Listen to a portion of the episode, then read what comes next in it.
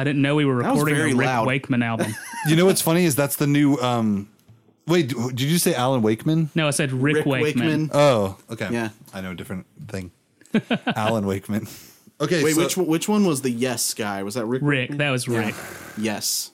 Yeah, Indeed. I love you. I love yes. Me and Colin like to sing the songs about aliens. Oh yes. You know, Yes is one of my favorite bands. It's my top, one of my top five favorite bands. Yeah. Well, you were channeling them for a second.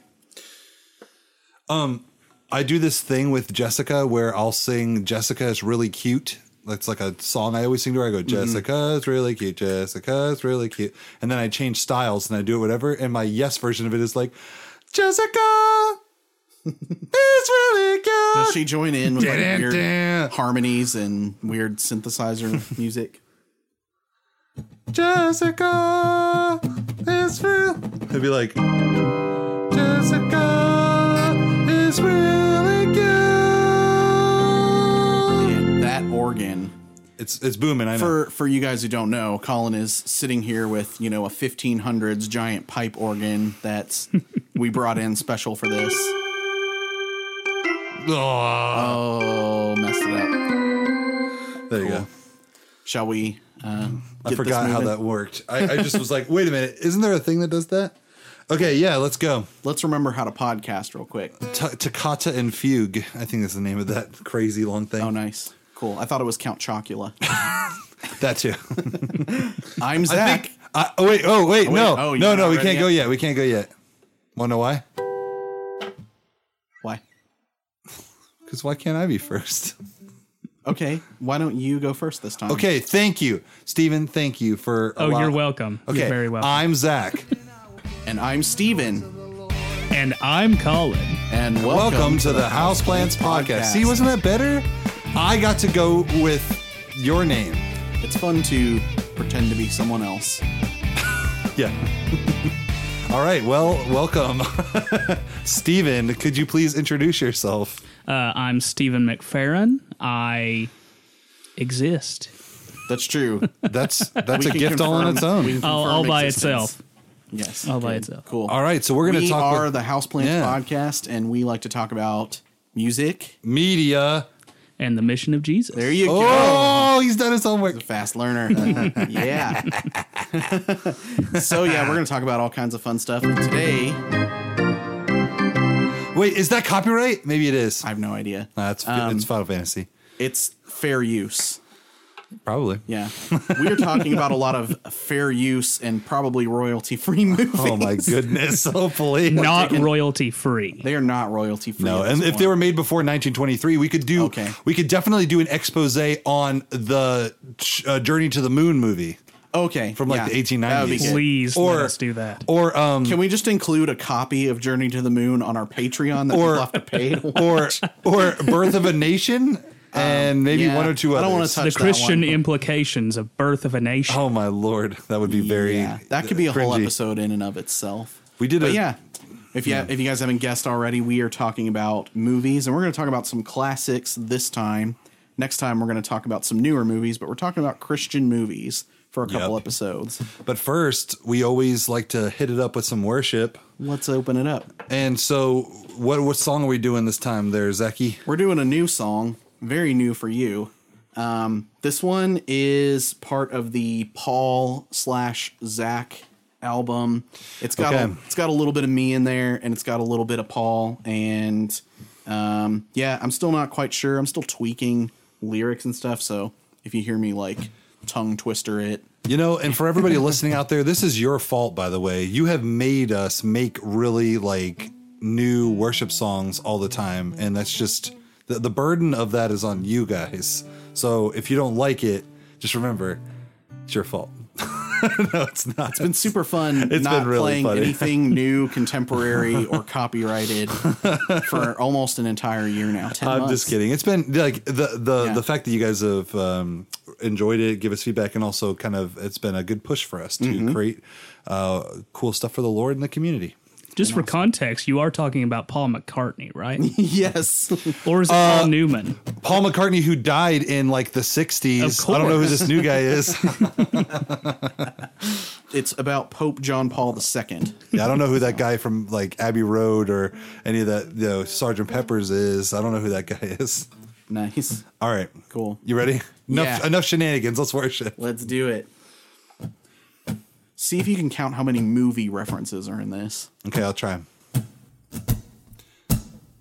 I'm just a Cameron goaded into stealing a car. Just a lonely farm boy looking at a binary star. Didn't see it coming, but I'm swept up in a destiny. That my life no longer belongs to me.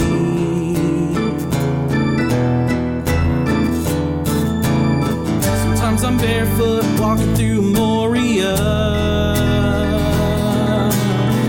Like a skater kid flying a DeLorean.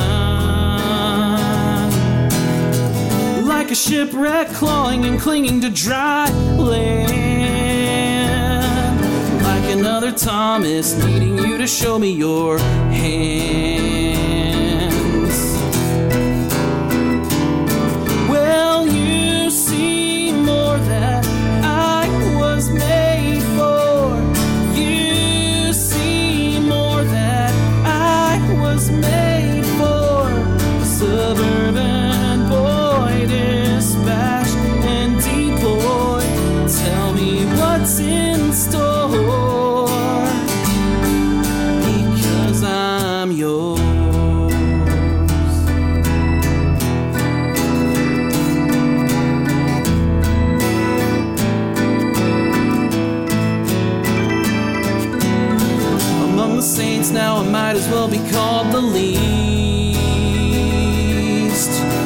Child of wrath and a persecutor of your peace.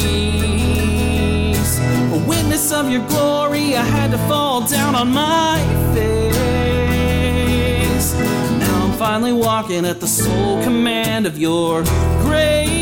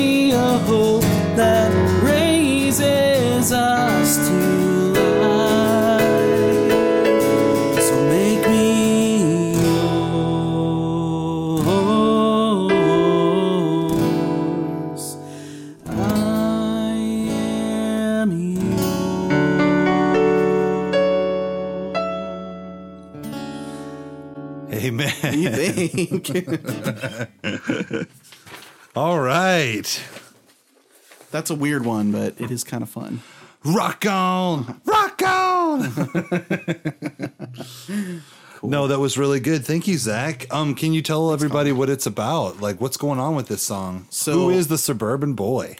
the suburban boy is um, a normal person who lived a life of just regular old selfishness maybe even like knowingly or unknowingly like hurt people with you know the way he lived his life Sure. and then like God turned him around and he was once a persecutor of people once you know had wrath and stuff but God uh, moved him by the spirit to have a life of calling Wait a minute. This is Zacchaeus he's talking about, who his name is named after. You're talking about yourself. I'm just kidding. No, that's part of your um your Paul It's part of the concept Paul album. concept album. I'm yeah. really excited to So he gets yeah he sees Jesus on the road, and we had a song where he's been blinded and Mm-hmm. comes his sight comes back. So this is him kind of figuring out where he goes next, and like there's in uh, First Corinthians 15, it talks about like I I should be the least of the apostles because I persecuted the church and blah blah blah, and so that's kind of the the identity crisis that Paul has, and so it's wrapped up in that and also like you see that influence in a lot of different movies like the hero's journey kind of mm-hmm. thing Absolutely. and so that's why i brought it today because we are talking about some movies and some classic ones that kind of have some hero's journey influence this is going to be part sure. this is going to be part 1 of one. two on the movies thing.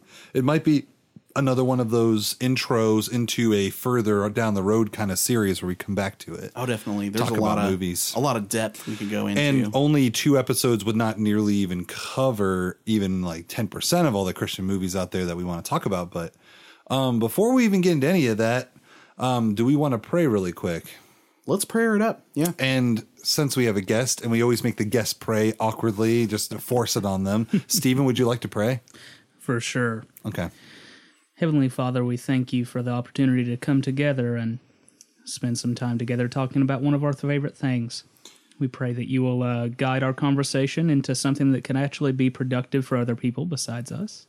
And we pray that you will um, help us to uh, uh, just have a good evening tonight and uh, bring us safely home afterwards. In Jesus Christ's holy name we pray. Amen. amen, and that's a Thanks. especially good prayer because the storm is raging out there yeah just a little bit Absolutely. yeah he got a little wet coming in. Uh, we felt bad because we were recording and uh, we got a text from Steven. He's like, "Oh, I'm out here, by the way, in the rain." whoops No, you're fine. Whoopsie. You're fine. This this wet hair is all just grease. Um, Oh yeah, you're just slicking it back. He's willing to be a greaser. just looking it out because we're Uh, talking about 50s movies. oh, so. yeah. By the way, if you guys if you guys don't know, Steven is a good friend of ours. I've known Steven since like 2015, I think. something like that. Your yeah. freshman or your sophomore year, I think. So we met through the Wesley Foundation, and we've always bonded over like talking about obscure movies and random things like that. of course. And I got I have to say, uh, I do appreciate you bringing me on in light of the fact that you usually bring on people who are experts in the fields that you're talking about. In which I'm just a guy that's like, hey, have you ever heard of Akira Kurosawa? Wow. yeah, um, well, like here's the thing: um, we don't want to be a podcast that is just exclusionary to just like people that seem like an authority.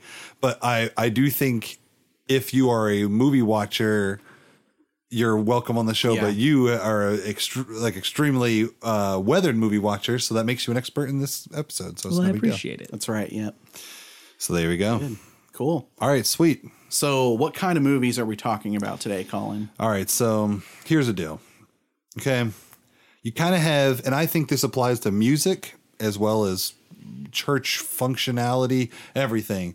There was definitely a classic, there's periods just like there is with everything else, you know, with like Okay. regular movies and stuff. So there were like Baroque movies and I think that the 50s, I think that the 50s really was a time in which Hollywood decided to really like go ham on budget and like try and make big stuff. Mm-hmm. And it's crazy that some of the first, maybe even biggest projects they did in the 50s were Christian movies, or at least movies that dealt with the Bible or Christian themes. Now, we're not going to do just the 50s, but um, we decided that we are going to split it up because right around the turn of the century is where we get sort of that modern feel when it comes to like Christian movies, where we see like the very distinctive difference between something post 2000 and something pre 2000. or maybe even the 90s, let's say. Yeah, let's say that the 90s might be the cutoff. Okay. But we are we are going to be in the second episode talking about a movie that was made right at the year 2000, so I you know, that's kind of why we had that in our brain. But Yeah. for today, we're going to be talking about five classic Christian movies all of which are sort of different Yeah. but they are all well known and I guess our first attempt at this will be to talk about ones that had like a big impact culturally and maybe Yeah, an, an impact on moviegoers in general. Ones that like kind of stuck around in history. Yeah. When I was looking into this and I was looking at the 50s in particular, I realized uh, like I was kind of remembering some of the stuff I learned in like film history. Yeah. So if you guys don't realize this, there was something called the Hays Code that was a part of film up until like maybe the 60s. And yeah, so there were like certain it wasn't like a law, but it was like Hollywood regulated itself to keep movies like sort of family friendly or whatever. And I remember my film professor, Doug Rogers, he showed us the movie Ben Hur and he gave Yep. this like whole lecture kind of about the Hays Code and the morality stuff about the 50s and he said you could get away with sex and violence in your movies if you made them about the Bible. Exactly. yeah. Yeah. exactly. Yeah. Some of these right. movies are like they kind of skirt around like Hays Code stuff. Absolutely. They're a bit more violent than um, your typical '50s movies are because it's well, it's it's biblical. So I have about three and a half pages of notes just on the Ten Commandments, and Okay, I can't- We're gonna we're gonna rip into that one. In a most bit. of that most of that refers to the fact that there's a lot of sex and violence present for the period. yeah, Um, uh, believe Hays Code was 1932 or 1934 when it first got when it when it it? first Yeah. was instated, something like that. and I think was- that I think that it might have. Maybe I'm wrong about this, but if I remember correctly, it might have had something to, to do with some of Howard Hughes's movies that showed a lot of cleavage.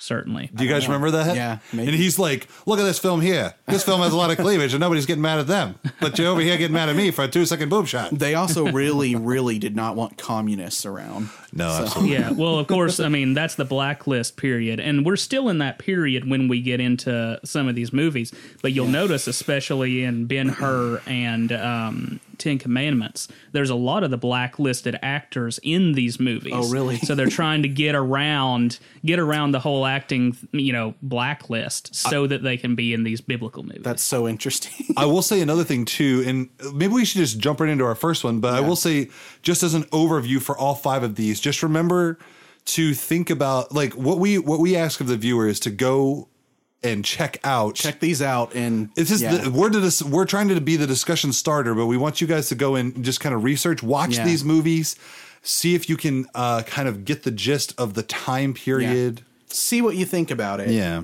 Okay. So, what's our first one? Ben Hur is up first. Oh my goodness. So That's you like wanna, the black. That's like the best one for me, but I think it's my favorite out of the '50s like biblical epic movies we'll for sure. But we'll definitely we'll. De- I, All right, so these. Colin, you you tell us the. We'll take turns recapping the plot. How about so that? so we're just going to for the, for the new ones we might not do this, but I think for the classics it's been long enough that I can spoil the movies for people. Okay. But I will keep certain plots vague so that if you want to like be surprised. But I'll say this: Ben Hur is a story of a um, of a, a wealthy uh, Jewish guy who who Charlton Heston, right? Charlton Heston plays this guy Ben Hur, and you'll notice that in the fifties, a lot of Christian movies from the fifties, they just throw Charlton Heston in there. Eventually, he's, He's like a good always- actor, so I he think is the he's epic actor. I think he is a very good actor, and I think, like I said, I think that's it's kind of cool that they were like, let's make the most epic movie possible for the '50s, and it's Christian. Let's put our biggest actor Yeah. we've ever had in there, Yeah. and it's Christian. So anyway, Ben Hur is what I would call. This happens a lot in Christian movies, and that is, uh, and maybe Ben Hur was one of like I guess The Robe and Ben Hur, and maybe even a little bit before that was one of the first movies to do this, which is the this could have happened. Here's a Yeah. fictional story of a character that was probably around the time of Jesus and the events that happened surrounding Jesus. it's not straight out of the Bible, right. But there are there are story points where Jesus is there. Yeah. And I believe those to be very significant moments in the in the movie. But um, I'll just say, uh, summary wise, it's just a just a movie about a wealthy uh, Jewish guy. He he he not only owns property um, in uh, Jerusalem, but he uh, uh, has some like slave like not servants i guess you would say but they are servants that are more his friends but he is well respected in the community and he has grown up to kind of be the sort of the unofficial like voice of that town when the roman empire starts to march through He's basically the Charlton Heston of that city. yeah yeah and so um he has servants and he has uh he has quite a bit of land and, and a good amount of wealth Yeah. uh but and his childhood friend just happens to be uh being coming up as the new I want to say he's either a governor or he is uh, the the leader of that area. Yeah. they're going to put him in charge of that area, and there is dissonant there there is dissent Yeah. uh, and people that don't want Rome's rule, uh, especially since um, it seems like they're they're doing it very forcefully without much of a say from anyone, uh, and they're proclaiming that uh, Caesar is God and all of this. So Yeah. Ben Hur is just like you know I I don't I'm not like opposing you guys necessarily, but I also think that uh, you're opposing us, and that's kind of not my thing, dog. And uh, he goes and talks to his friend. Calls he's like, him out. Yeah. he's like, Messala, we've been friends since we were children. And he, they throw the spear and it hits the the cross beam, and they're like close every time. But then um, they begin to have these difference of opinion, and it turns out that Messala is kind of like Rome is Rome, and I'm like going to be in charge now, and I need you to back me up. Rome is pretty cool. and then Why don't you just be cool with us? and Ben and, and Judah Ben Hur's like, listen, you're oppressing our people. It's not cool. You used to be like my buddy. What's the deal here? And so they kind of like get angry at each other. There is a you know sort of like a, a an a ugly break where they don't talk, and then an unfortunate thing happens where the Roman legions kind of marching through with the new um, I don't know what the word is for a prefect or something. And uh, as he's coming through, some slats fall off a roof that just happened to be Jonah's uh, Judah Ben Hur's uh, building Oh, yeah, I remember while this. they're watching. Yeah. Falls on him, and it gives Messala the excuse to throw them all in jail and send Ben Hur to the galley like ship as Yeah. a slave. And so through all of that is like a huge moment of betrayal. And I would say that the big that's the big like kind of first uh what you call that the first conflict of the story and then the Yeah. rising action is his vow for revenge and he says i i will not die a man tied to an oar i will get revenge on messala and all this stuff and so the entire movie is this this big long revenge story of him trying to survive being enslaved coming back he actually becomes friends with some roman legionnaire people some some this naval guy who is in charge of the naval fleet loves him because he saved his life i won't ruin it but i will just say that it's very very similar to a modern film called the gladiator and i feel like they took a lot of cues from from ben hur Spaniard. and so one of the main things, one of the main message that I very, very much enjoy about this film is that it's all about letting go of your Yeah. hate. Right. And as the movie progresses on, Jesus becomes very, very important to his story. Um, because the end result is that he decides to let it go because Jesus tells the people Yeah. that that's what they should do. It's really doing. interesting because Jesus isn't so much like a main character in this movie, but he's Yeah. an inciting incident. Like Oh man! And one of the best parts of that movie, he's out in the desert, he's getting ready to be dragged onto a ship, and he and he's they stop to get water, and they're like, "No water for him." Like Messala personally said, "Don't give Yeah. him any water." And so then Jesus gives him some water. Yeah. The guy goes to whip him, and he looks at Jesus's face, and then he like sort of like hesitates and doesn't do it. Then all that time later during the crucifixion, Ben Hur steps out and he tries to help him. Roman legion's trying to like whip him back, and he goes and grabs some man. water. what? I know this man. Yeah, he says. He's he's not a criminal. What is his crime? Uh, And he goes and gets him the water, and it's kind of one of those like fulfilled covenants Yeah. of, between them, and it's so good. It's I would say that hands down for the '50s, it has one of the best musical scores. Yeah. It has some of the best acting and uh, uh, uh, uh, videography, uh, uh, um, whoever the DP was is very very good. It it it invented pod racing. Oh yeah, let's talk about that. chariot Everybody race. listening. There's, go look up the chariot race from Ben Hur, and then look up the pod racing scene from Star Wars Episode One. They're like exactly the same. It clearly It's- lines up. yeah, Yeah. it's awesome. So if you took if you took Gladiator and Episode One, The Phantom Menace, put them three thousand years, well, two thousand years ago in a desert, Add Jesus. Add Charlton Heston specifically. and then you've got Ben Hur. That's it. So, what do you guys think of Ben Hur? Yeah, I think I think Ben Hur really holds up well. Surprisingly, I mean, I would say fifties so. fifties movies are kind of slow compared to movies today. Um, but I I remember not being bored watching this, and I watched it in a film class, I will say there is so I had lots of opportunity to be bored. there is a danger in with some of the older movies that they don't maintain pace well and they sim- they seem to slow down but this one definitely does not Yeah. and and another thing this film does that later became a trend in mo- more modern christian movies is they take characters that aren't really talked about much in the scripture and give them more of a side story like what Yeah. were they doing so one of the three wise men ends up being a friend to Oh, that's right. Ben Hur. He's got like the horses or something. it, well, he's friends with an Arabic, I think, or a, uh Hungarian guy. Yeah. I, am trying to remember exactly where he hails from, but he's friends with the guy who has the horses, Yeah. and then they become buddies again. And then later, even later than that, um, he sees him again when he's giving his sermon on the mount, and he's like, "Judah, don't go. This is the this is the Christ," you know.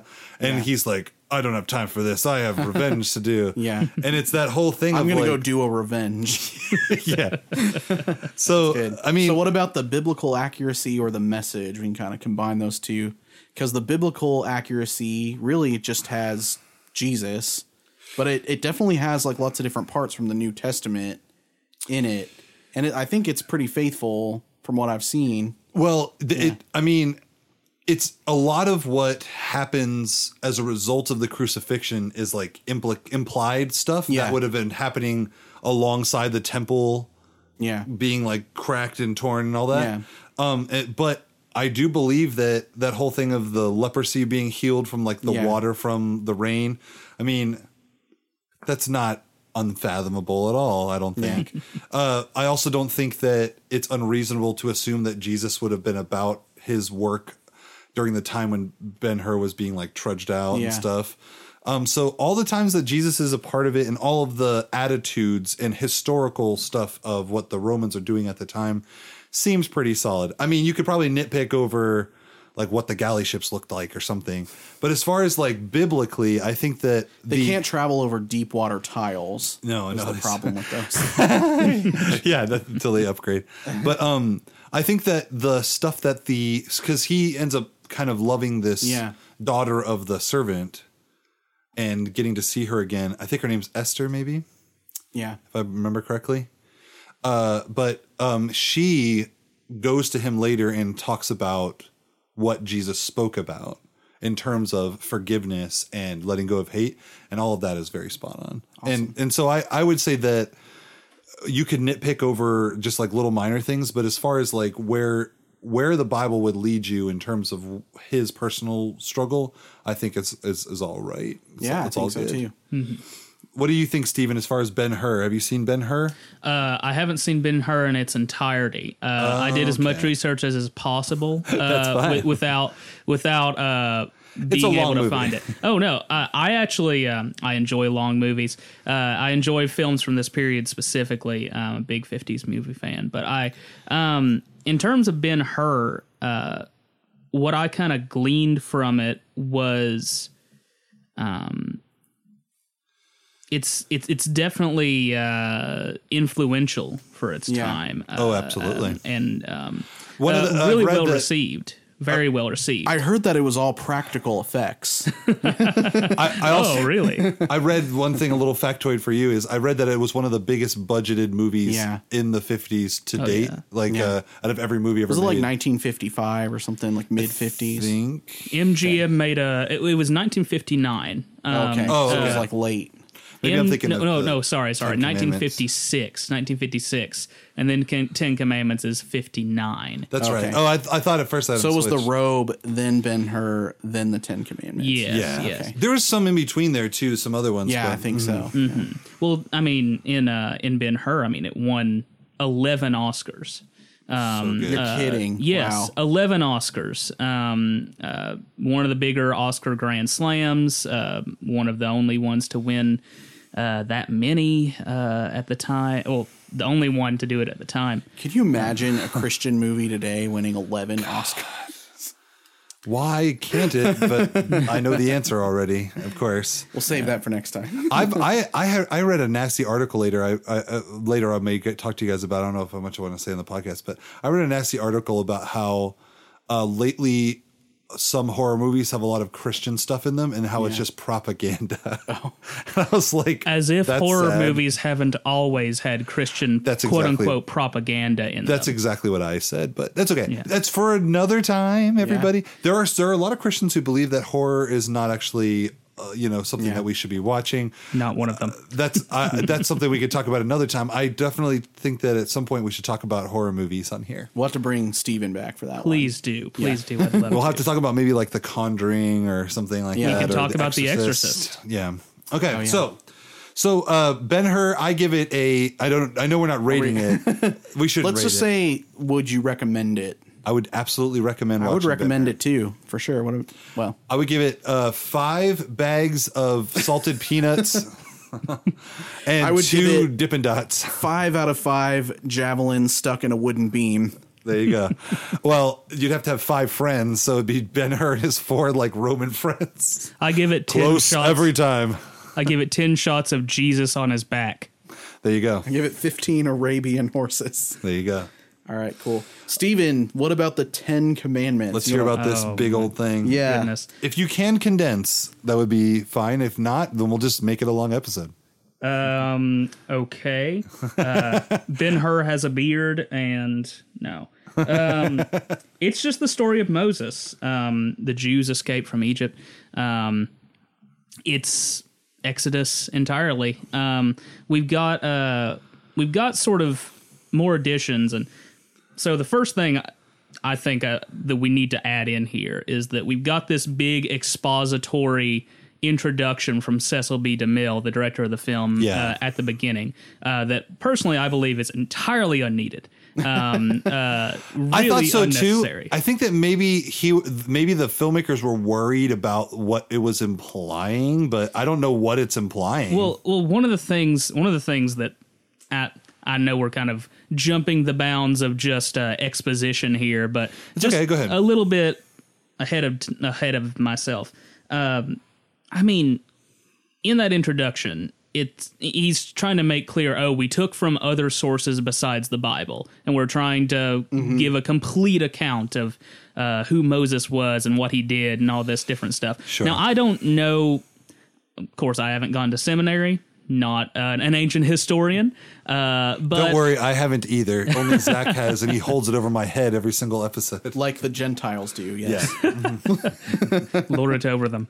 Uh, but in terms of you know them taking different sources, I don't know how accurate that is.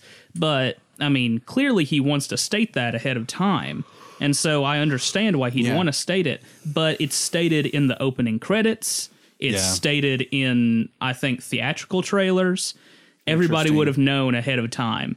Um, but this is definitely just the studio covering their butts um, Yeah, it in, in many ways. It seems weird. Edward Sloan's introduction to Frankenstein from 31 clearly the same the, the same idea you know just afraid of quote Trying unquote blasphemy It, so trying to make it clear that hey, we've adapted the original work. Like we're not trying to pull a fast. Don't get one ba- on ya. don't get mad at Yeah. us. exactly um but yeah you just got the story of uh Moses we do have additions uh to the Bible for instance um uh a la DreamWorks' uh, Prince of Egypt, he's got Right. uh, he's got a lot of um, you know backstory with uh, um, with the the Pharaoh uh, being well the future Pharaoh being basically his brother. Um, all this different stuff with an Egyptian girlfriend and Yeah. stuff like that. Um, None of that's in the Bible. None of it's in the Bible, but you know what? It's it's fun to be to be sure. To, it's it's definitely interesting. It's it's entertaining, but you ask the question: Could it have been entertaining if it was just the regular stuff from the Bible? I don't know. I think it'd be incredibly entertaining if we had uh, a Moses that um, that wasn't president of the NRA. Um, not to say anything negative about Charlton Heston, he's one of my favorites, but Heston uh, clearly brings this much more powerful performance to Moses. Moses Yeah. is, you know, in the Bible, very much depicted as someone who. Um, it's kind of not good at speaking. not good at Yeah, speaking. I was thinking probably got a too. stutter, stuff Yeah. like that. I mean, we we we have all that going on, and yet Heston is here making enormous Hestonian speeches. Heston would have been Aaron in the Bible Clearly. because that's what Moses did. He had Aaron give a lot of his speeches. They should have switched the roles because John Barrymore would have made an absolutely perfect Moses. I think. Yeah. Well, like a lot later um, on, they have a movie uh, called "The Greatest Story Ever Told." We're not going to cover it on this episode, but we might cover it in future. Yeah. we had to pick five, but in that, he uh, Charlton Heston plays John the Baptist, and as John the Baptist, he is only like a like a like a minor part of the story. He's not like a main character. Yeah. But I think just because he was Charlton Heston, they like made his role like bigger. Yeah. But I guess what I'm trying to say is, I wonder if Charlton Heston, just because he's Charlton Heston, they're just like, we've got to make it grand, we've got to make it big, we got to put him center stage, and Well, they him- wanted to make it big and grand anyway. 'cause Right, right, They're trying to br- bring people into the theater. absolutely, Yeah. Oh, clearly, clearly. yeah. yeah. So no, I totally get that. It's the uh, implication that if he's Moses, he's got to be Moses like 110 percent to the max. Can we can we bring in a sort of element that I think is going to follow us throughout this whole thing about Christian movies? okay, what? really overindulgent uh, narra- narration, um, over over self indulgent narration. Uh, it's in everything that we've w- that we've watched for this. I'm fairly certain. What are you talking about? Uh, explain. You Expand mean when on there's that. like a narrator? Yeah, but unnecessary narration, unnecessary. You're uh, saying that it my would be opinion. better if the the acts were just played out and just Yeah. received as they are. That's true. Well- there well, is what there see- narration in the Ten Commandments now that I'm remembering that. what we see on screen, what we see on screen, I think is necessary um, for uh, for the exposition. I think the narration sort of cuts in. It's one of the things that makes this movie not hold up as well. I personally really loved it. Uh, I really liked the movie, but uh, I do think there's some aspects of it that certainly don't hold up well. Yeah, that is Sure. interesting because today's audiences are like, show us, don't tell us. Right? Yeah. Yeah. Exactly. I think that I- I mean, and we're not we're, we weren't born in the 40s, and we're not teenagers in the late 50s. So, but but I I agree. I think that you know, and and another aspect of this is that they were probably still figuring a lot of that stuff out. Sure, yeah. But uh, I don't think that they had that narration in the robe. I watched Right. that this morning and right. I think you're probably yeah, right. Yeah.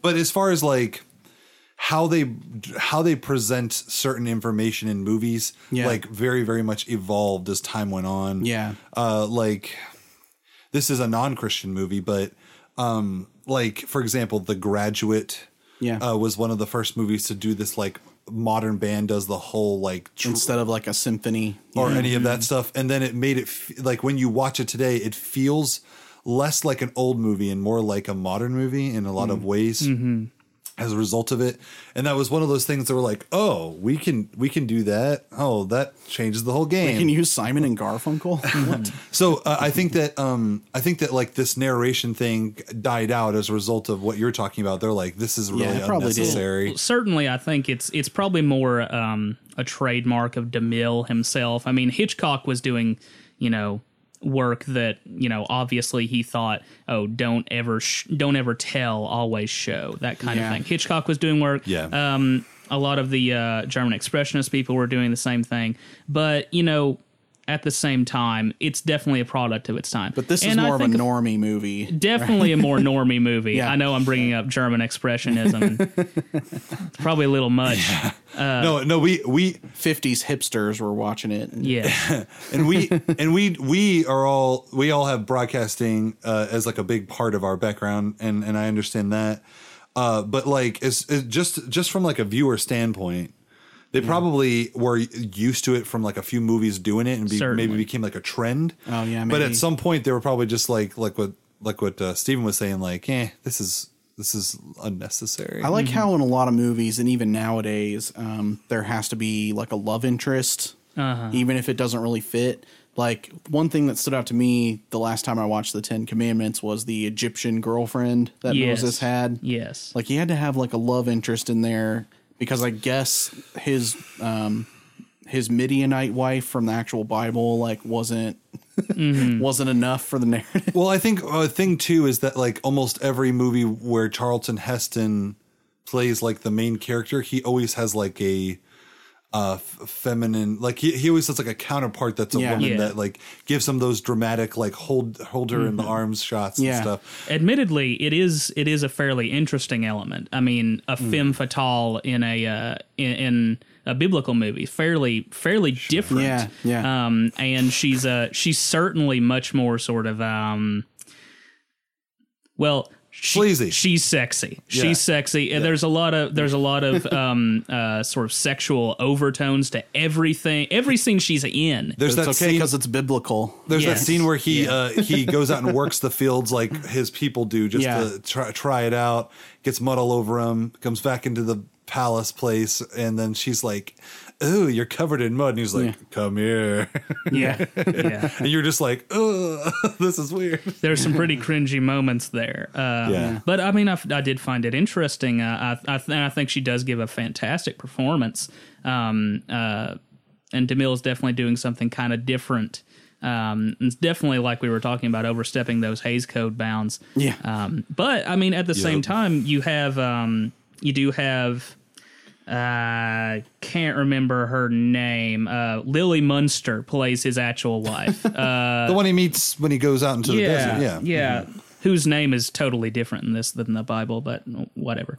Instead of it being, Zipporah, it's Se- it's Sephora, yeah. and it's uh, it looks like Isn't his Sephora. isn't his um, mom different in the movie too? It's like it's like uh, Jer- Jeravid. You don't really the Bible. Yoshebed is what they yeah. call her. Yoshevid, and then her name is like Yosheva or something. It's like it's kind of weird. The Bible doesn't really reveal much about Moses' mom. Just No, not a whole lot. She put him in a basket. and that she uh, breastfed him. Yeah. Yeah. Oh, that's another big thing that you don't see in the Moses movies, like any of them, is that uh, the mom's like, "I've never seen my child again." It's like, but in the Bible, it does say that, like, even though the other lady had him, that he, he was still breastfed by his Hmm. original mom. So you got to know a few things, like Mm-hmm. yeah. that maybe that Oh, yeah, that's right. they were kind of Yeah. co-parenting or something. Well, there was uh there was a little bit there was a very short mention of it in this one, but I know they don't mention it in Prince of Egypt.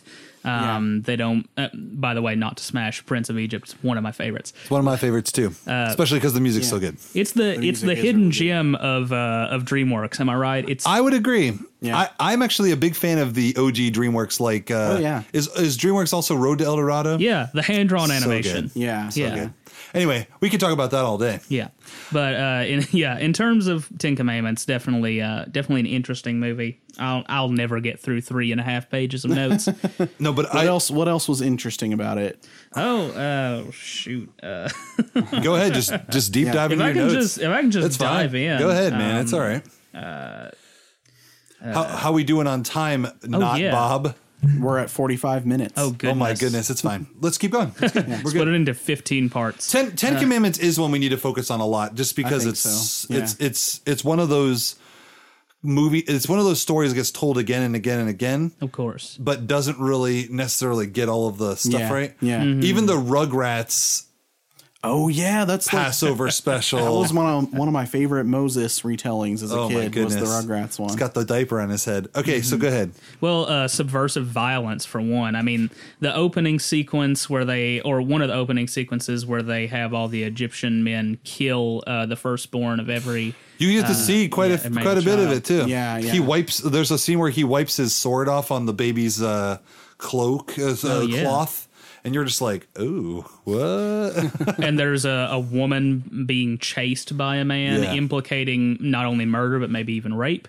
Um, really, really crazy stuff there. Uh, and then, of Is- course, is is that historically accurate? Probably, prob- let's be honest, it probably was. probably, but for the 50s, that's probably very racy. Oh, certainly, certainly. I mean, you don't get much of that outside of you know B pictures at that time, but um, and then also there's the uh, uh that scene.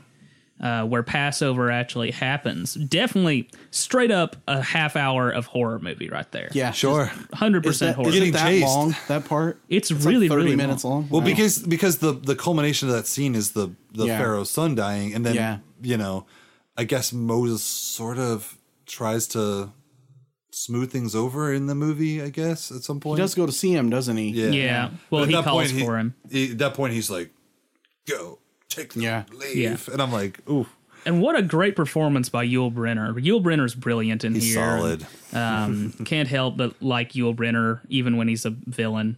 And he's a villain in like everything. So, Is I mean, he's King and I, right? So Oh yeah, yeah.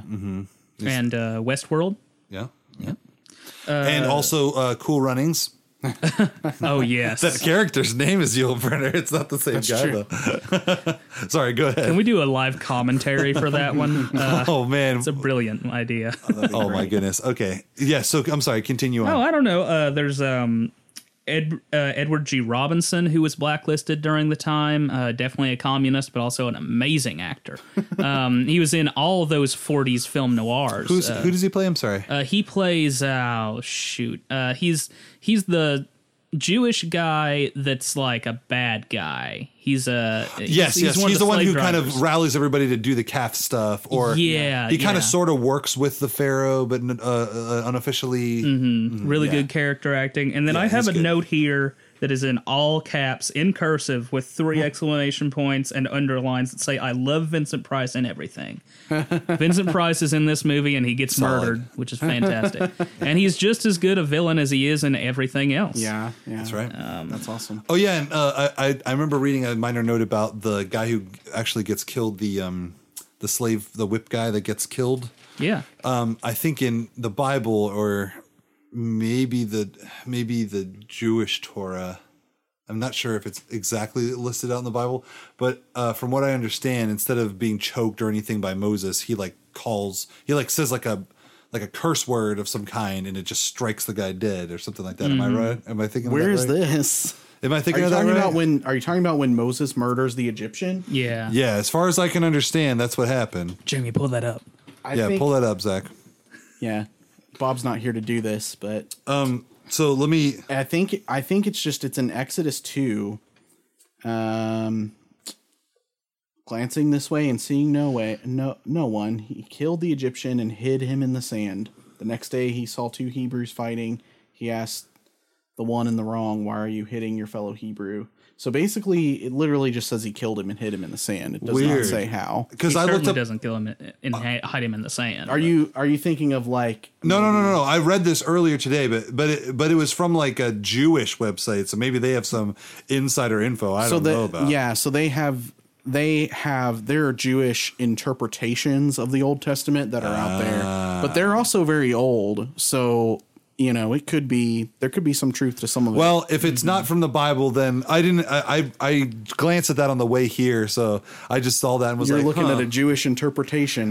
Yeah, sorry about that. Sorry about that, listeners. I'm not saying Jewish belief is bad, but uh, for the confines of this, okay, I want to bring up. I want to bring up another thing specifically with like Heston and like the epic movies. Uh-huh. Do you guys think that like whatever the Heston character is, and like Richard Burton in The Robe kind of mm-hmm. counts for this too. He's basically a Charlton Heston.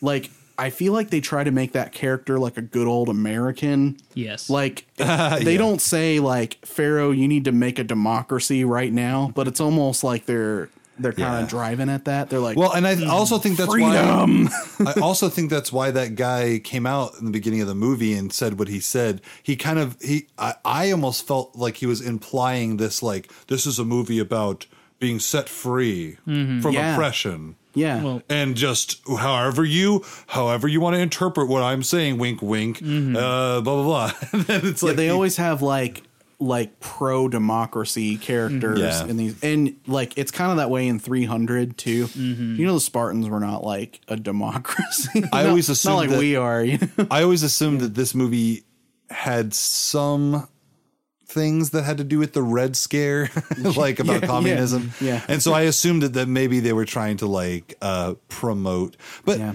The Bible story is the Bible story. Anybody Mm-hmm. can interpret it, you know, to their own end. But in the end, it is a story about uh, freedom from oppression through the help with God to free Yeah. His people. And it, you know, you can take that, you can um, take the implications wherever you feel like it. But that is the story. so- specifically the way that I took it, you know, for the politics of the time, I I thought it had a lot to do with civil rights. Um, Sure. And and I could be wrong because you know Cecil B. DeMille, uh, noted incredibly. Uh, incredibly conservative person, not to the you know, point that we have today in terms of you know what is a conservative today, what is a conservative back then.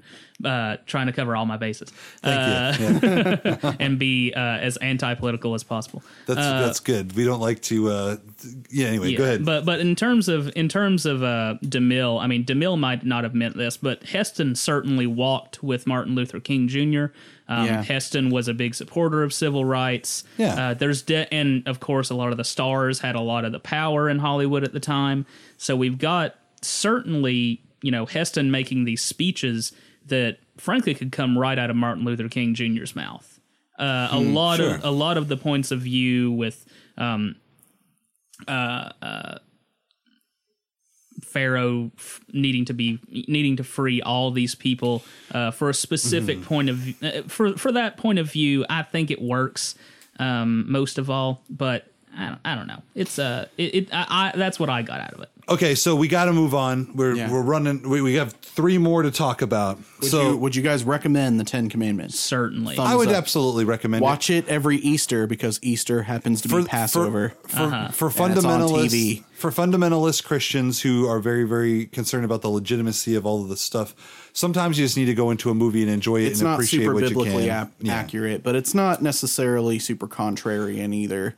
All right, Zach. good. Uh, next is Jesus Christ Superstar. Jesus Christ Do you want to tag Superstar. team that one?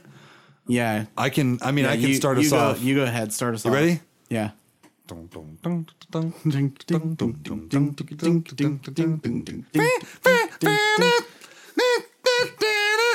In my portrayal of Jesus Christ Superstar, I'm going to play both Judas and Jesus.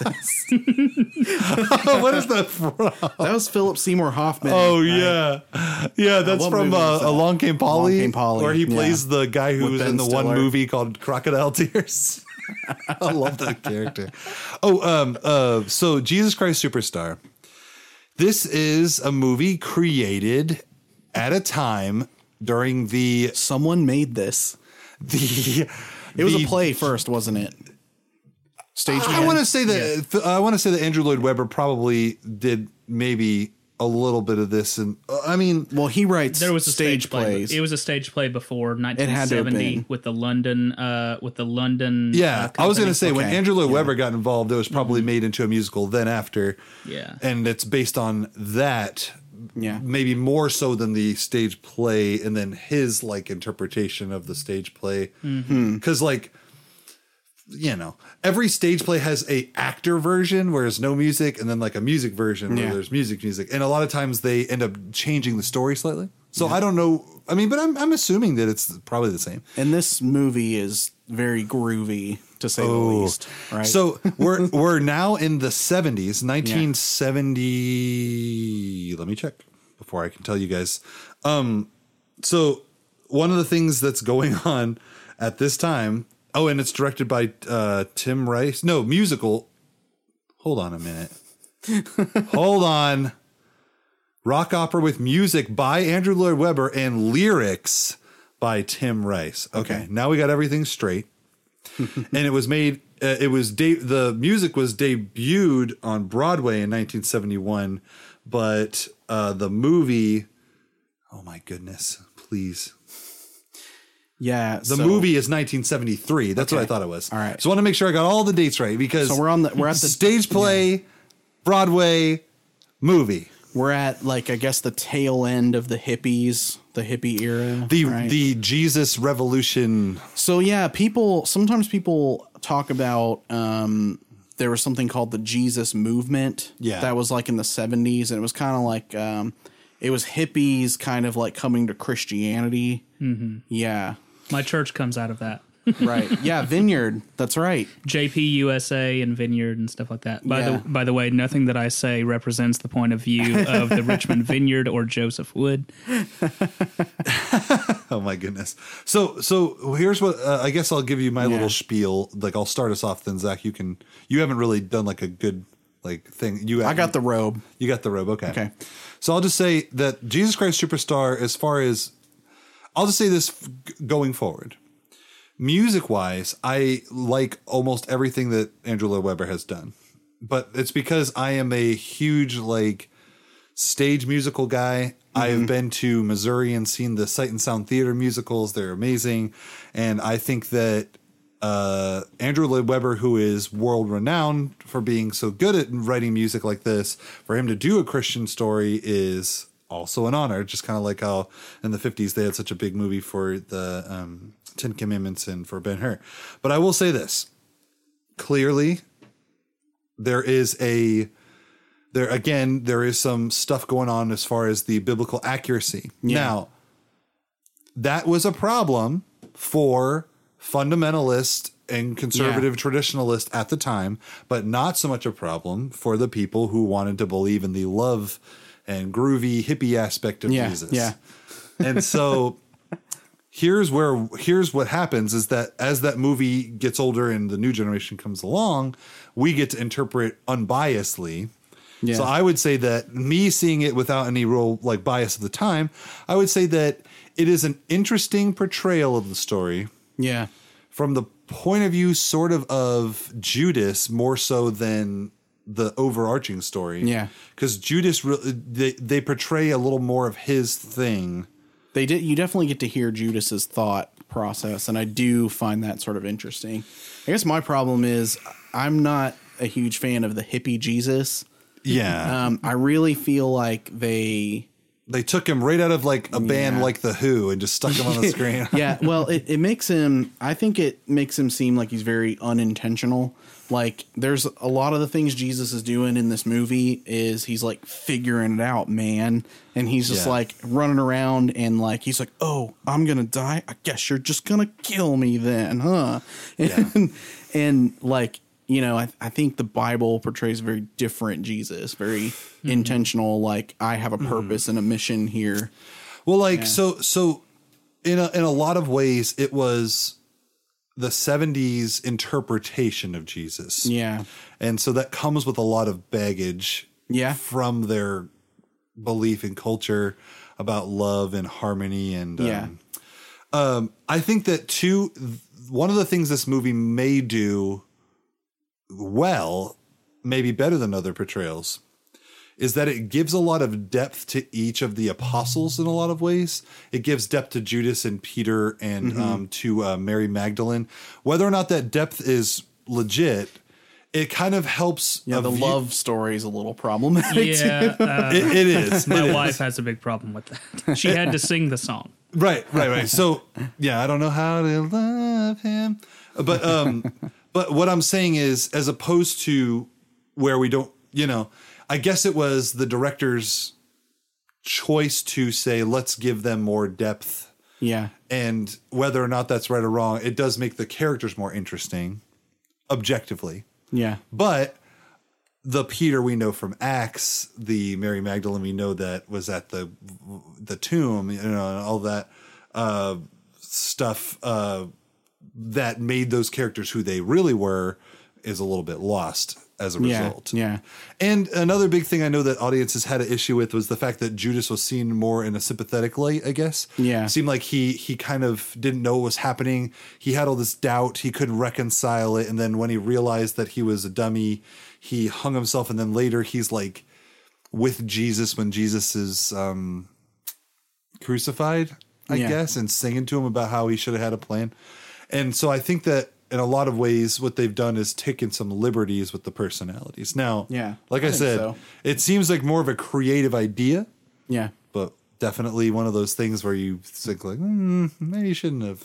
Yeah, I, I I have a lot of problems with the portrayal. I do like the music though. I Love you gotta music. you gotta get locked into that group. And and that st- and the style of dress and like the dancing. it was very stuff. creative, I would say. It- yeah. it- it- but again, it's it's I love the guy who played King Herod though. my father, who just passed away, my father played King Herod in the uh, high school musical version that he Yeah. was in, and he and there was a picture of him, and he had uh, he had like the fro hair thing, Yeah. like he had like a curly kind of like the thing that the Herod has in the movie, Yeah. He had that down pat, and he could sing, and so you know that's why we knew about it when I was so young. I think it's tough also for us to grasp like the cultural impact of it. Like I think it was everywhere for a little while. Yeah. And so and, and so this is a good movie example of um a thing that we still do quite a bit today which is trying to reach the world by altering the gospel. Yeah. and so that's a dangerous road to head down. Now, again, it's tough to, to to completely knock it though because of its impact today. When you think of what's the Christian musical, you think of Jesus Christ Superstar. I haven't, I haven't really heard of a lot of other uh, Christian musicals that I um, would say that are like huge, except for maybe Joseph in the Amazing Technicolor Dreamcoat oh yeah, yeah. which I I know is some people have weird things to say about that one as well. So I haven't seen that one actually. But um, oh yeah, and for everybody listening, this one's going to go on long. I think it's just a lot to Yeah. say, so we can't just condense it. We can make this one episode into a two-parter, but we're just going to have some uh, a little bit extra long episodes. So, okay, what did you guys think? Jesus Christ Superstar. Amazing music, um, fairly well shot, but not the best portrayal. Not the best portrayal. Yeah. Would you say it's more or less blasphemous than the Ten Commandments? I'd say the Ten Commandments is more um, accurate to the Bible. Um, Right. It it also has issues. Um, I think I think that Jesus Christ Superstar is getting into the territory of it's a different gospel. Yeah. Yeah. yeah. Well, So so there you go. That's yeah. So Yeah. that's where I'm saying. I'm saying that like I think whoever made it was doing something creative, and it's tough to do this. But I think as Christians, it's okay to turn off and just be like, I'm I'm just gonna sit and be entertained and and uh, as far as like the message, I know this isn't biblical, but it's entertaining. If Yeah. I if I can That's where I come add, to. If I can maybe add some weird little perspective to it. Sure, go ahead. um, if you can if you can view it through sort of Leonard Maltin's lens of um, uh, biopics, if you want to look at this as a weird stylized biopic, yeah. Like Leonard Maltin might, you could say, well, the biopic is a way to get you interested in the subject. You look up what's really true afterwards. That's maybe a point of view you, you can take. That that is something me and Zach have talked about on this podcast, Yeah. and that is that we are we we are just bringing that discussion out between Yeah. the two of us, but it's up to our viewers to really get in that that scripture and dig deep. Yeah. But at no time would we say "T- we just think God's like groovy and Jesus is like a hip happening So, guy. yeah, I guess where I come down on it, I I would not tell you what to do with whether you want to watch Jesus Christ Superstar or not. But I I do think that the approach that they take can be problematic if you start to see that as how Jesus really is. Mm-hmm. And I think Yeah. that maybe some people don't know the difference and yeah, I don't know. It's just tough. Well, it's a great example is what we've already talked about the Ten Commandments and then Prince of Egypt. I think a lot of people see that and they just assume that is like the actual biblical story, like it's being portrayed accurately. And so people who aren't Christian may just think that that's the story. But hmm. I I would say that maybe in 2019 it's a little more it's Yeah. different because now we have the internet and a lot of people look stuff up now. But anyway, moving on. The Robe. Yeah, so you Oh want to well, like, do we recommend it to anybody to watch? Um, I recommend the album. How about that? There you go. Recommend that album. It's pretty Yeah, good. you go. Okay. Good idea. So you want to kind of like rapid fire the last two? No, no, let's let's just do it, man. It's fine. Okay. We So, got this. The Robe um, is a story of a Roman tribune, Roman soldier. Okay. His name is Marcellus, and it's played by Richard Burton, who we already talked about. He basically fills in the role of Charlton Heston if you don't have a Charlton Heston. Yep. Um, he was this guy. He was working for Rome. He was a soldier. He got on the emperor's bad side and he got sent to Jerusalem right when Jesus is in his ministry. So he had to take part over the crucifixion. Didn't really know what was happening, but he had this uh, Greek servant named Demetrius and um, Demetrius saw Jesus and was like, I have to follow this guy. There's like something about him. Yeah. He like recognized Jesus somehow. Um, and Marcellus was in the betting match, which gets mentioned in the Gospels. Yeah. Where they're uh, they cast lots over Jesus' clothing. So he wins Jesus's robe. And there's this really funny like overacting because like when he tries to put the robe on it like try it the robe like smothers him and like kind of tries to choke him Oh, it's too much. he's like "Ah, ah." but his demetrius guy can carry the robe without it bothering him because ah. he's a christian at this mm-hmm, point. Mm-hmm. um, so it depicts this inner struggle in richard burton's character and eventually he converts to christianity and that's kind of the main thrust of the movie.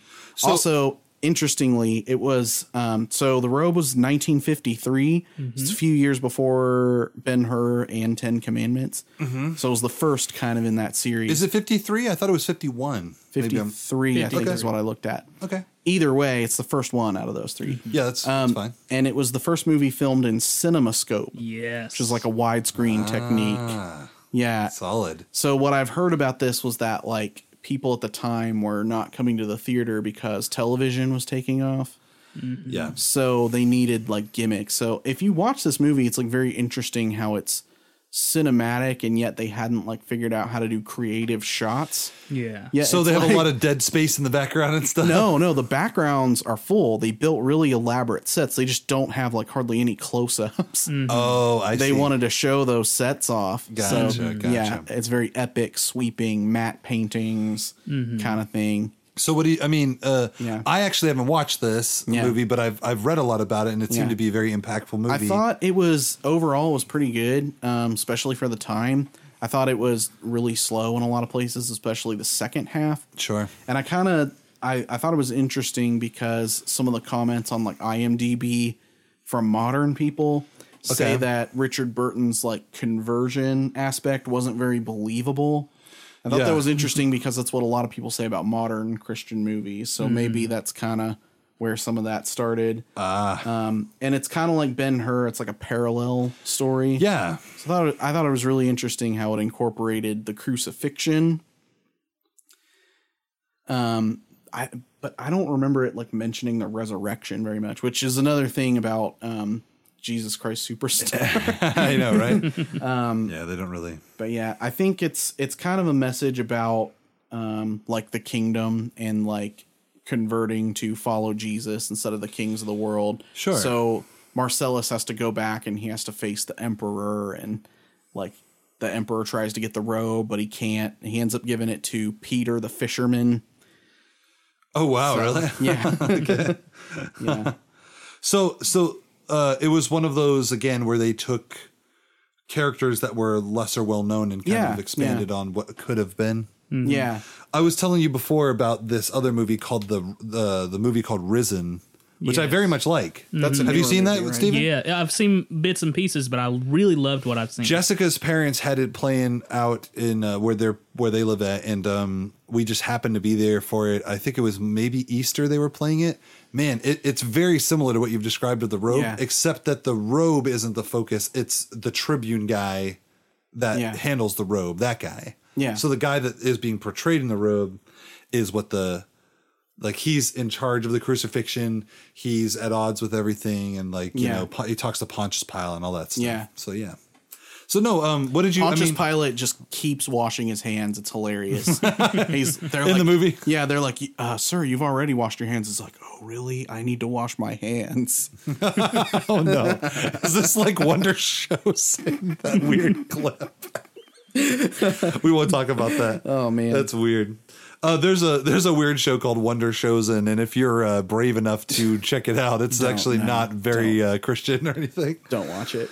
All right, Um, So yeah, I I would say uh, Burton, even though he kind of overreacted to things, that was just kind of the '50s mo. So Sure. I think he did a really good job. I thought that his conversion, like, I thought it was pretty accurate for a movie from the time period.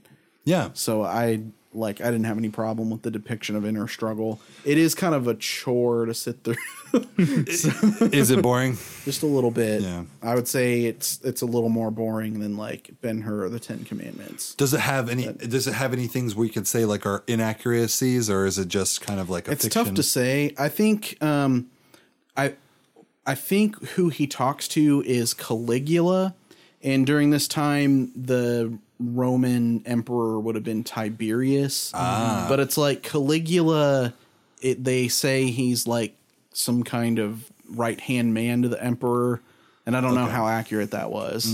Super effeminate too, right? Really Yeah. effeminate. um like I didn't see the full film. I, Yeah. I I'm actually going to go ahead and put my full hand out here. I've only seen the Ten Commandments out of all these. Uh, these That's okay. We ones. we That's okay. But- each of us had taken a like a. We said we're going to watch this. You watch this, and then we'll just kind of cross reference. certainly. But in terms of the robe, incredibly effeminate emperor. and he, and he was so evil. It was like a Tim Curry character. and it speaking like this through the whole film. yeah, it was it was yeah, it I I A high pitched voice can be more evil than low if you do it right. I don't know. Mm-hmm. That could have been how Caligula really was. I think more often than not, he's portrayed as more menacing. so Yeah. it was it was interesting to see him as a very effeminate, very evil, like mustache twirling kind of character. But did you like it? I did like it overall. Uh, would you recommend it? I would recommend it to anyone who wants to watch all five of these movies. You're only recommending it to me. Okay, so yeah, I know we're pushing time, so I'll just I'll, I'll talk about the mission because um, that's one I think I've primarily seen. Stephen, have you seen the mission? I have not seen the mission. Okay. Neither This is I. the one that where I have not researched at all. So here's- only the one. Here's the You're thing: covering this this, one for us. so. this one's an '80s movie, and since we made the cutoff the '90s, this will be like the most recent classic. yeah.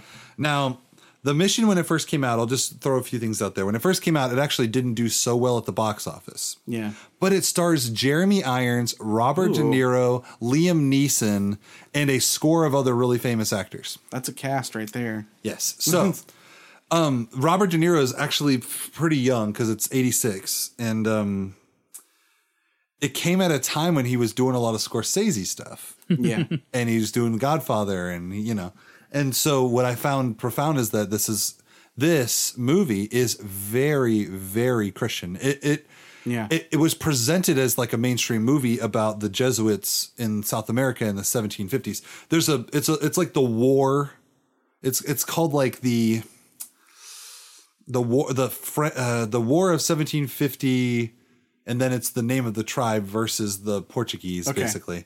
And so the basic story and I'll just I don't want you know don't want to like go through the entirety of the the movie but I will say that the story is that there are Jesuits in South America and they have like British, Portuguese, uh, and like they have installments there. They're trying to uh, sort of like gain land.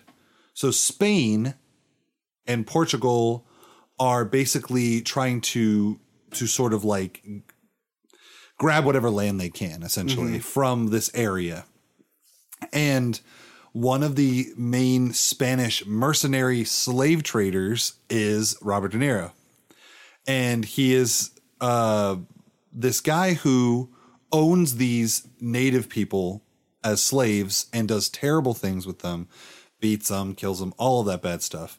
Jeremy Irons is the head priest of the Jesuit order that's there, and his specific mission work that he is doing is to go out to these native people and convert them and help Yeah. them in any way he, that he can. So it's like uh, both and. He's not just converting and then leaving them alone. He's like helping them build structures. He's giving Right. them food. He's protecting them from slave traders. Right. So That's what the Jesuits were known for. Yeah. Is the justice stuff. Yeah, so they were very, very much like you were talking about um, uh, social. Uh, what do you call that? Um, uh, uh, not social programs. What did you say? Civil service. Yeah, yeah, sure. Even at that time, you know. So, uh, so what happens is Robert De Niro is in love with a girl, and his brother is in love with a girl. And very, very early on, you assume it's going to be one of these weird, like love triangle plots, and he kills his brother and this is all based on real events. I don't know how real this quarrel is, but I do know that Jesuits were directly involved in the big war that comes at the end. But the cool thing about this movie is Robert De Niro, after he does that, he gets like gut wrenching depression and thinks that he is like unworthy to live because he killed his own brother. Yeah. So then Jeremy Irons shows up and he's like, What is this? Like he puts himself in jail. He like says, Put me in hmm. jail. And so they just they don't know what to do, so they just put him in a cell, but they don't lock it. And he's just like sitting in there all the time, not eating and everything. Jeremy Irons comes in and he's like, What is this? Some kind of like punishment for yourself? And he's like, Get away, priest. I am unworthy of blah blah blah. And he says, He's like, "Do you do you even dare try to be redeemed by God?" and Robert De Niro's like, "No, I am I am unworthy of redemption." And so the pivotal scene where it's like very very like the the gut wrenching scene of this that is very famous. And by the way, this won a million awards. You can look this movie up. Won all these awards. Academy Awards was nominated for stuff. Um, he Jeremy Irons says, if you want to be redeemed, come with us out way out into the jungle where we're missioning with these people. Uh-huh. But do it dragging all of your your mercenary gear and your armor and your sword and stuff behind you the whole way. And so he's got like, you know, like a hundred pounds of like metal steel, like in a bag tied to a rope around his chest. And they are like climbing up like cliffs. Oh wow. And that's his like personal punishment that he puts on himself. And he has owned these native people and treated them terribly. And he they finally get to this thing and he's exhausted. And the like the head guy from the natives comes over there and holds the knife to his throat and starts speaking blah blah blah blah. Like, I'm gonna kill you. And then Jeremy Irons and Liam Neeson are like, oh crap, is he gonna kill him? And then the native guy cuts his rope off and throws the stuff in the water. And then the swelling of this beautiful music comes on Yeah. And he's redeemed and from there he is a jesuit with jeremy irons and they Yeah. vow to like protect those those natives. And the story is beautiful but it has a very tragic ending and that is that the portuguese and the spanish government are like jesuits got too much power. Uh, we don't like the idea that they won't be our slaves. We don't like the idea that the jesuits are trying to stop them from being slaves. We also don't like the idea that they're opposing us. So we're going to say that they need to be like taken out. And the head priest of like the Catholic Church that's there, he like has his hands tied and like reluctantly says, go ahead and do that. And then they like defend and die, basically. Like, so the wow. government, like the two warring governments team up and kill them all. And so it's it's very sad. I'm sorry I ruined the ending, but it's to explain that um this this what happened uh, was like a turning point for like the Jesuit movement, and um, it changed the it changed the outlook of the Catholic Church going forward about like how they handled like civil stuff Oh, like yeah. that. And Wow, so that's cool. Very very cool movie. I will just quickly say because I know we're running out of time that um, very very cool the stuff that Robert De Niro goes through as far as like coming into his faith he reads the scriptures a lot after that that like Yeah. redemption moment. And then there is kind of this cool uh thing where Jeremy Irons is like we are not here to fight. Like where God was about love Yeah. and and passive whatever. And Robert De Niro is like no then I renounce my Jesuit oath. I'm going to like Hmm. defend these people. And Jeremy Irons is like you're not doing this like the right way. I can't like I can't. So it deals with a lot of things like can you can you violently defend people for God, or is that bad, or um, is being an orderly church better than doing like mission work? And you know, there's a lot of things that really look deep at the church. So if you want to check out an amazing movie, I would recommend The Mission. Nice man. Yeah, I really want to see it now. Yeah, it It's great. good. It's it's better than I thought it was because I saw little clips from like church and just assumed it was just like a certain type of movie. Yeah. But it's actually very epic. The sad thing is that it didn't do so good in the box office, but it was like Yeah. uh, it But was it won awards, right? won a bunch of awards. So, So, it almost makes me feel like it was one of those like award bait movies because there's Might a lot of those out I there. mean, And I would be sad if that was true, but it is actually very very good. Okay. Okay, so there's our five. Yeah, awesome. I Took think, us a long time. Yeah, one of the things I'm noticing about this, and we'll talk about this in the next episode, but Yeah. are any of these movies made just for Christians and not anybody else? No. They I were don't all think just so. made for everybody, weren't they? Right. Yeah. That's the prob. Well, we'll get into this discussion. In I'm the sure. newer ones, we're gonna get into that. Yeah. Yeah. So keep that in mind. Thanks again for listening to us today. Check us out on Patreon, on Spotify, on Apple Podcasts. All those things. Get on Facebook and those hang out with us on All there. those things. Get on All Twitter that stuff. and where I don't know how much stuff happens on Twitter. Give us a shout out. We've not done a lot on Twitter, but you guys haven't done a lot on Twitter, so You we're guys just on the there. gram. the burden is on you all to complain and say Jesus Christ Superstar is blasphemy on Twitter. Just blow us up. Or yeah, just blast me, Zach, for if I don't like it enough for you. Yeah. But um, But seriously, check us out. Thanks for all your support and thanks for downloading. thank you, Stephen, for being here, and we will catch you all next time. Peace.